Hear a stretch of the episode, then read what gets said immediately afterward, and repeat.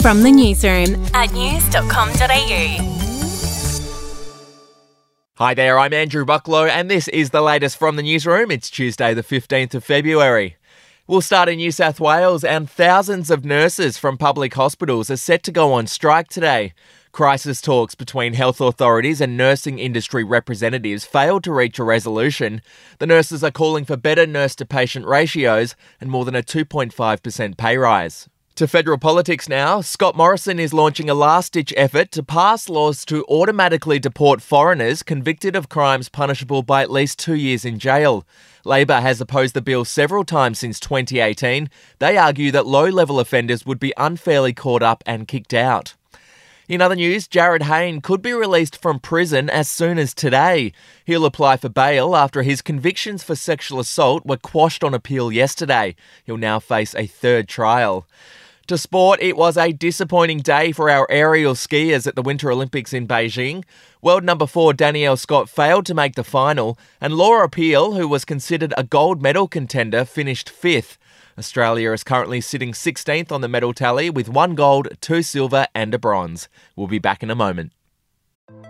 Hey, I'm Felicity Harley and I host Healthyish, where we chat to experts, influencers, and people in the know from around the globe to arm you with the knowledge to make healthier decisions for your mind, body, and soul. I think if we're going to be focusing on health, like sleep is probably the biggest component Oh, of that. I, I think sleep is the cornerstone. like choose the harder option because I've never woken up and gone, I regret that run that I went at 4 a.m. I've never done that. Search for Healthyish and Extra Healthyish wherever you get your podcasts.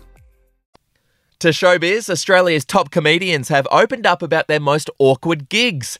Dave Hughes told news.com.au about the time he performed at a notoriously brutal comedy venue in Scotland. And I walked on stage. Actually, Ross Noble introduced me. He gave me a pep talk before the show. I was first on. He said, "Just relax. Whatever happens out there, man, don't take it personally." I'm thinking it's a comedy night, mate. Just chill out, Ross. I walked on stage and started talking, and then I reckon 300 people just started the chant, "F off, Aussie, f off." And uh, yeah, I mean, it wasn't. I don't think it was the wittiest comeback that 300 people could go with, but you know, I just said that they disgusted me, and actually they laughed at that. So we ended up having a good time. You can hear all the other comedians' responses on news.com.au's podcast, I've Got News for You. And finally, in royal news, Camilla, the Duchess of Cornwall, has tested positive for COVID. It comes just days after her husband, Prince Charles, caught the virus for a second time. Buckingham Palace is refusing to say whether or not the Queen has tested positive or negative, citing medical privacy. That's the latest from the newsroom. We'll be back with another update soon. Your update from news.com.au.